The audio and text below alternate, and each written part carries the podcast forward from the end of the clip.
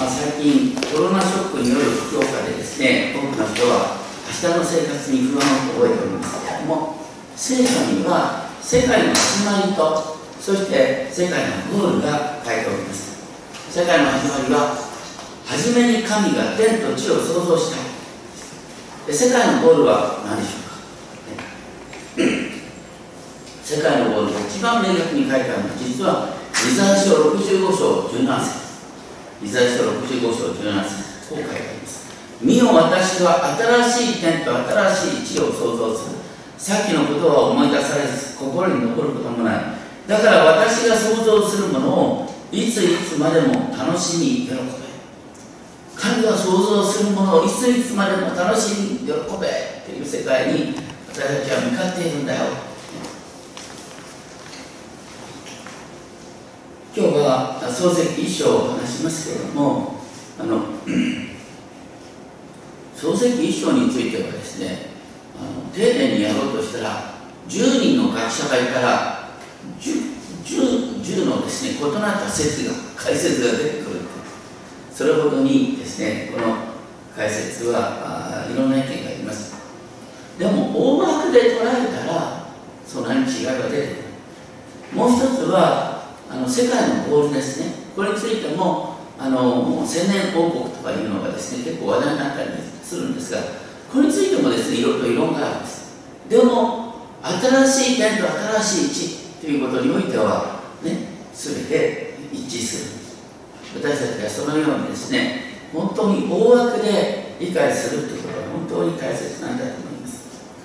一番最初に初めに神が天と地を創造したと書いてありますがこの神っていう言葉はあのエロヒムとなって神々と訳すことができる言葉なんですね。だから世の中にはさまざまな神々があるけれどもでもこの今から紹介する聖書の神は世界を、ね、何もないところからこの状態にお作りになった創造主なんだよってですね。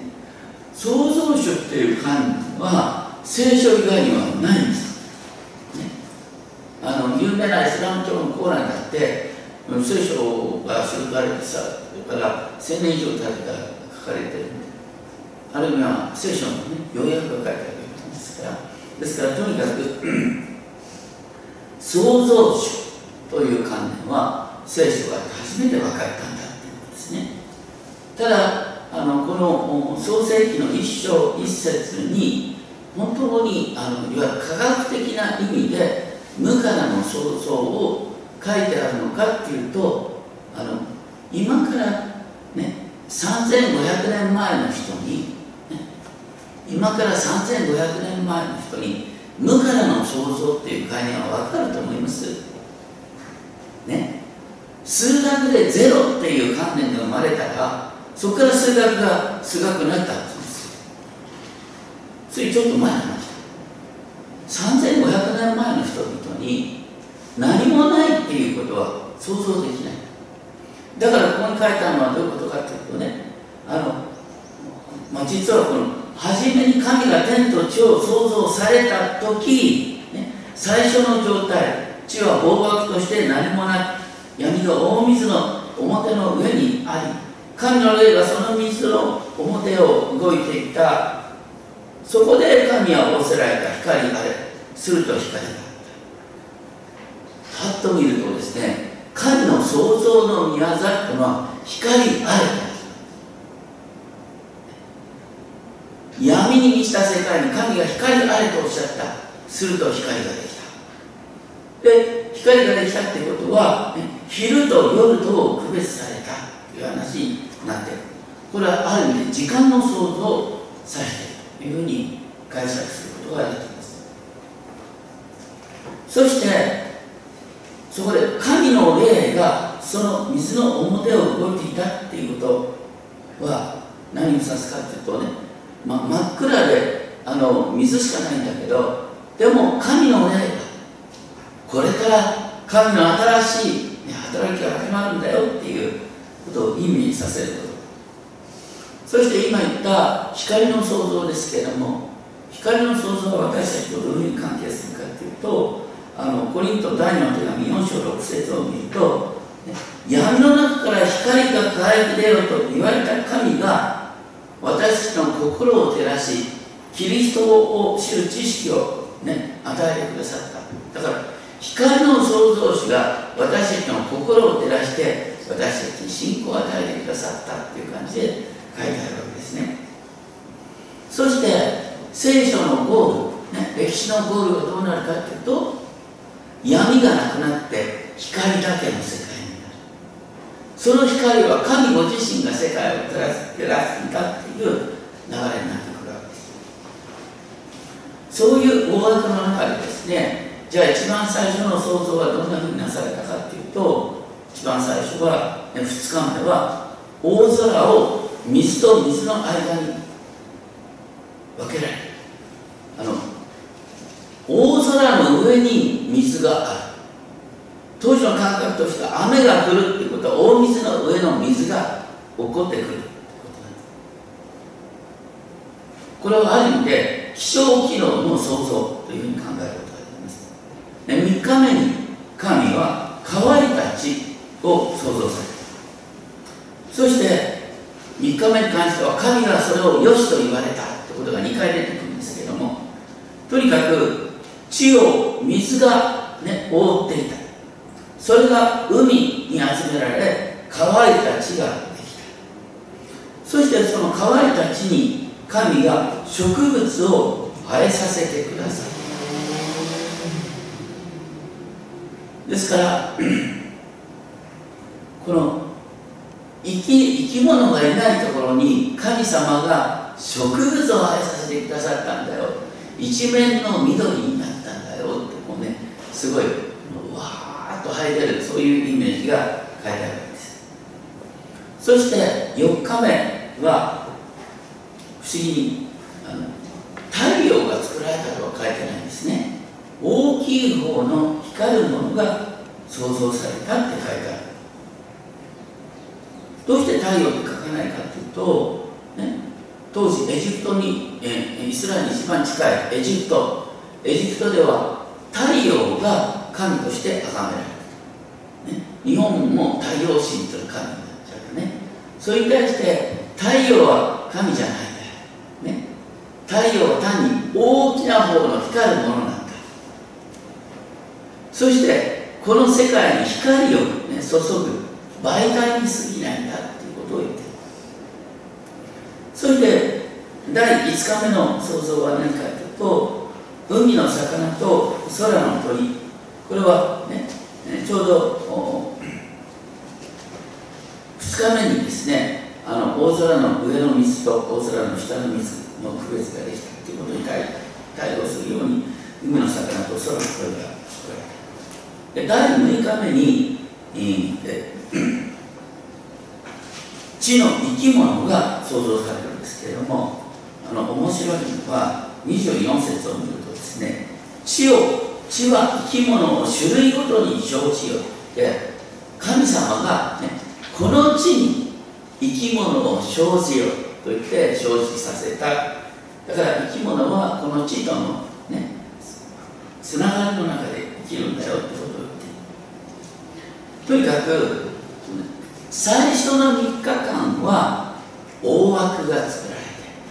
そして後の3日間は中に入るものが作られたっていう。ことそして来たるべき世界は光にした世界であるとともに、ね、もはや海がないっていう世界。それは当時海っていうのはね危険なイメージ。こうコントロールできない。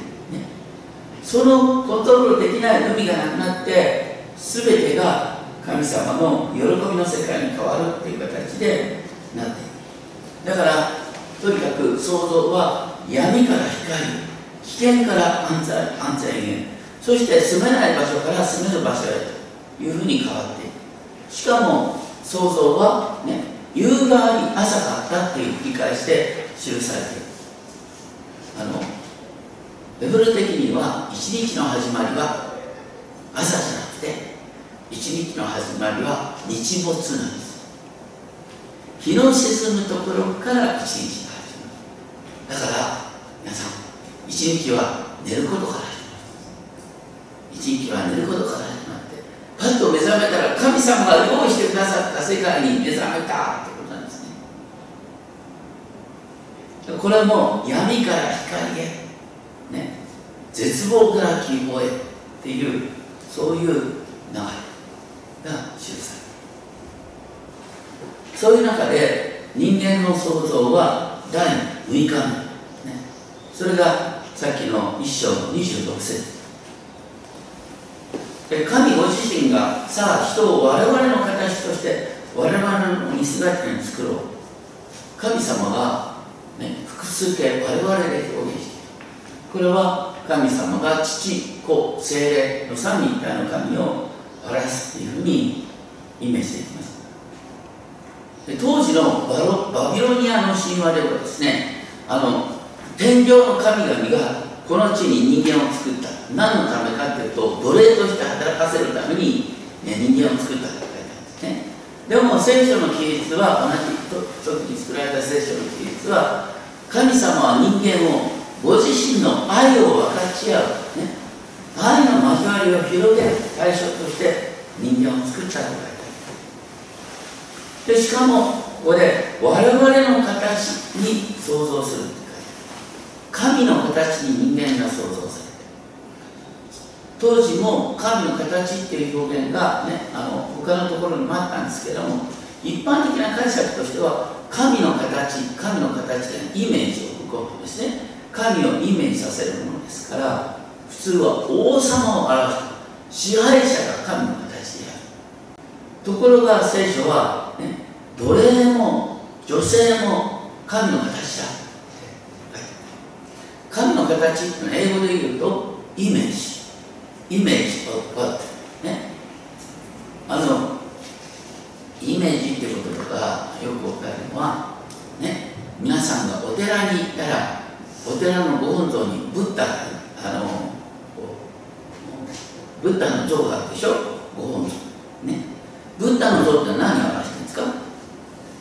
お釈迦さんのイメージを表してます。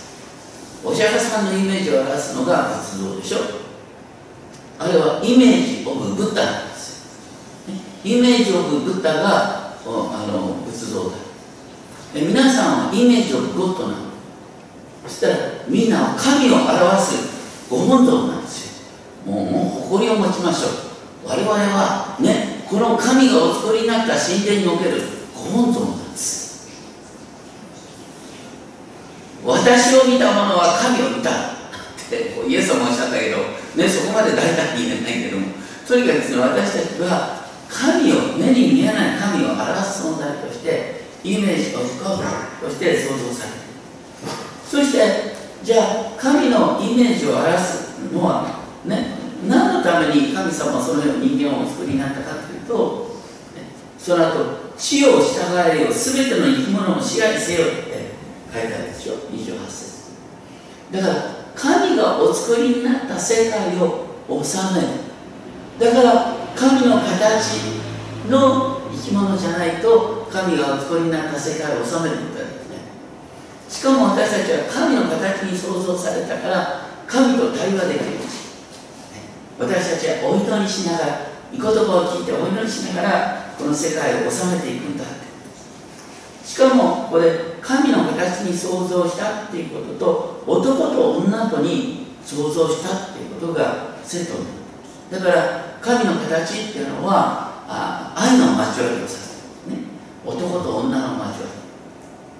私たちが愛の交わりの中でこの世界を治める。で神の形っていうのはだからすごいことですね。この世界を治める。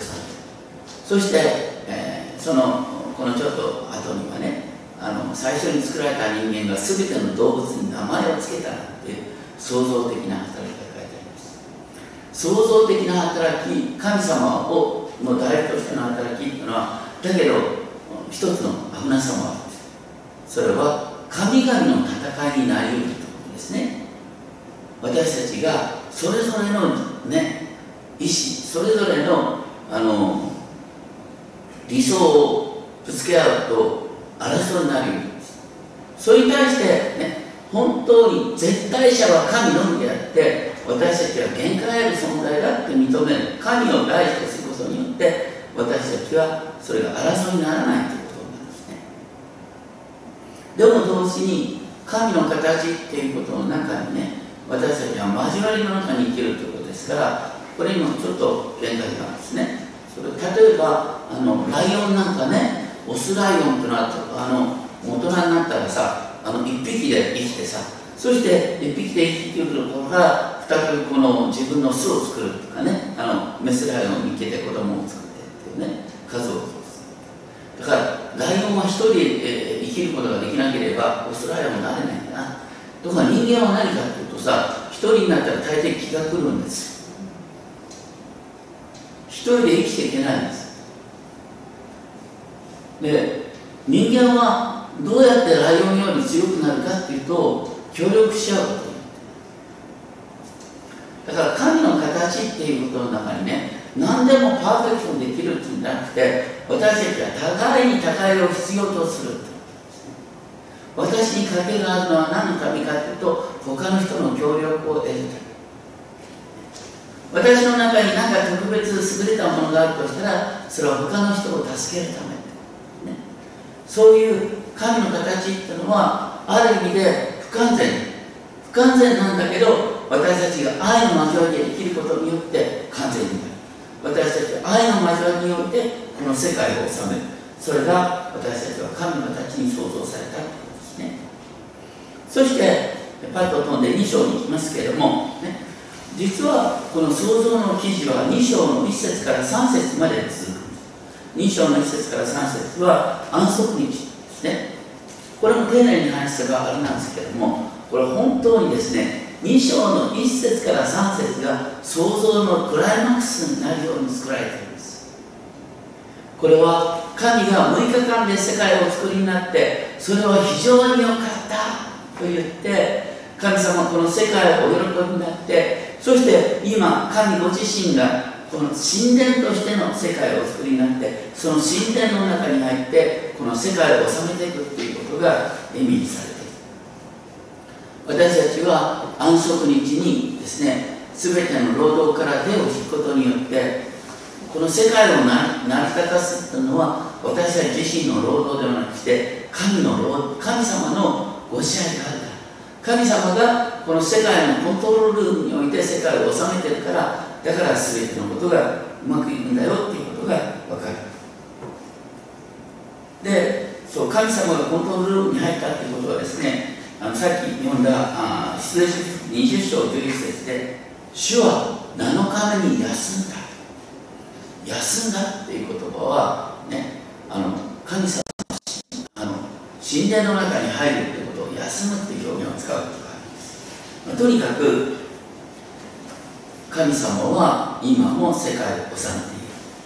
そして、えー、どっちかというと世界を混乱させているのはですね俺がいなければみんなが困るんだなんてですねやたら自意識過剰な人によってですね世界の争いが生み出されるということがあります。それに対して今から3500年前からですねとにかく1週間に1日は完全に仕事を休め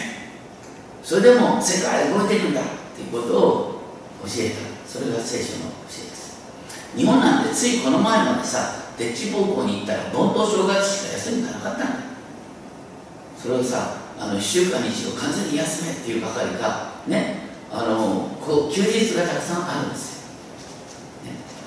実はあの聖書の端として生きるっていうことは休むべき日を休むってことなんですよ。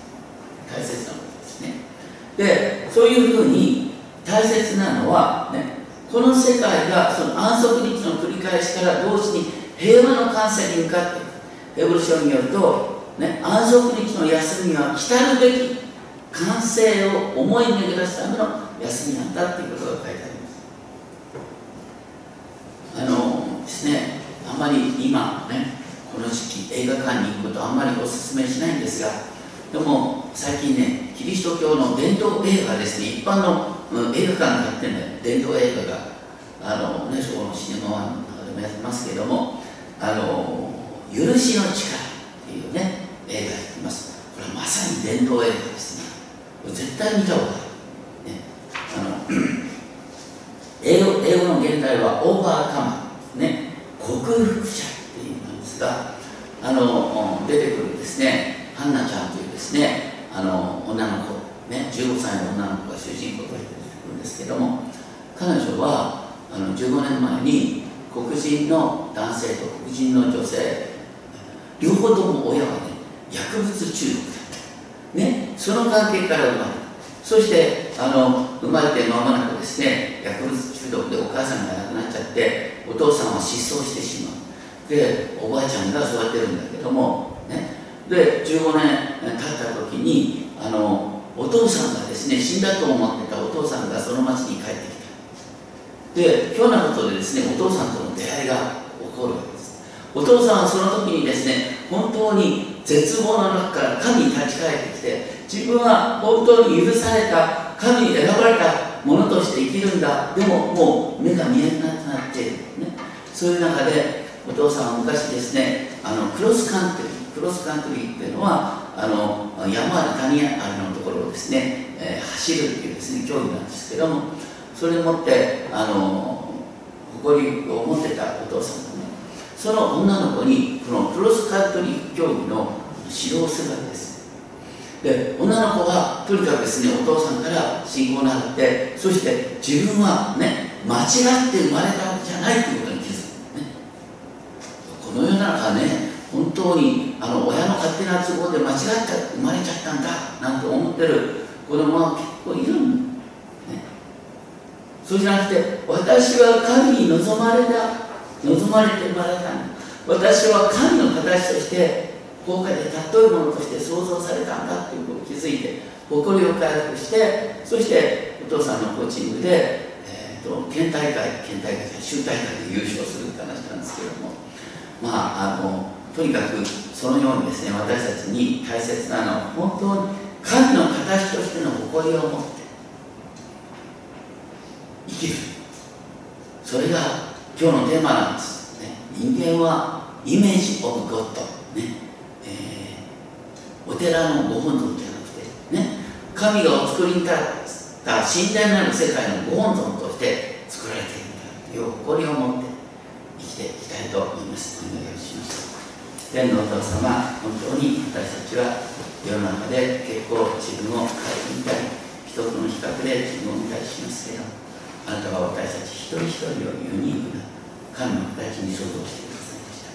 どうか一言どこでも神の形に創造されたものとしての誇りを持ってこの世界の仕事に臨んでいくことができるよう。導いてください。どうぞ主イエスキリストの名前に